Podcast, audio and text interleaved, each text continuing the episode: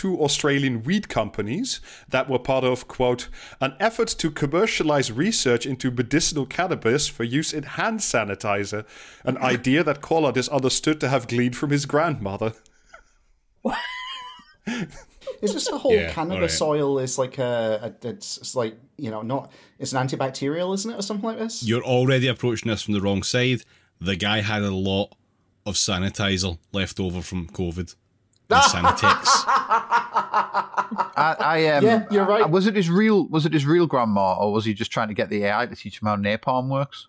If you eat too much, if you eat too much of the weed sanitizer, is that sanitizer nap time?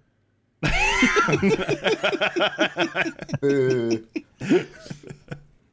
I will not have a boo from you. Yeah, Uh, th- those two ventures were, were later cancelled. However, there is a third one that No. nobody knows uh, what it was called. um, but there was also, I have no idea what it did. I just I want to tell you can't the name. I can't believe the fucking weed hand sanitizer business wasn't a success. He also registered a third one. I have no idea what it did, but it was called Smoko. S O S M O K O. 420, wash hands every pee.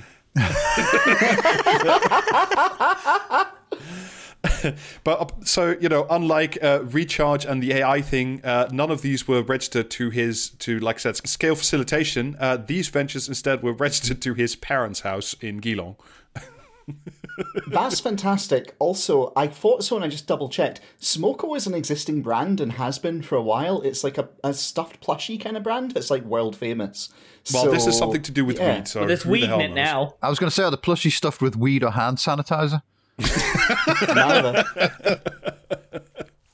I just found out there's also a Smoko UK which does vapes. So there you go. He, so apart from all these things, he he, he did one other thing in uh, in his home community of uh, of Geelong. He had a he had, had a brand new idea. Um, he uh, When you talk he about when you talk about these like fucking international finance guys, and it's like, oh, they had a thing they did in their home community. Was it go and tell the Yeah. neighbours that they'd moved in?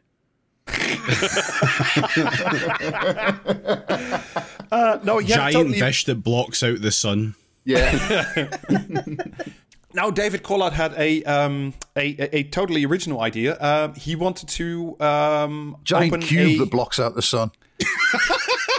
close enough. He was going to open a gigafactory that made car batteries in Australia. Wow. Where does where does he get it?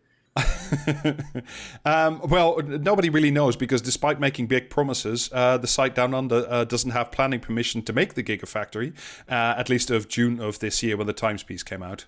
So in, instead of, of building the thing in Australia that he promised everybody that he would, um, he moved his uh, uh, business genius over to uh, the UK site because it was uh, quote unquote more Australia shovel ready. wet.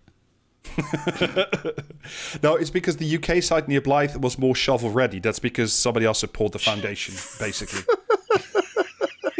I fucking love that phrase, shovel ready. I wish I wish literally all of these cunts were shovel ready to be honest, like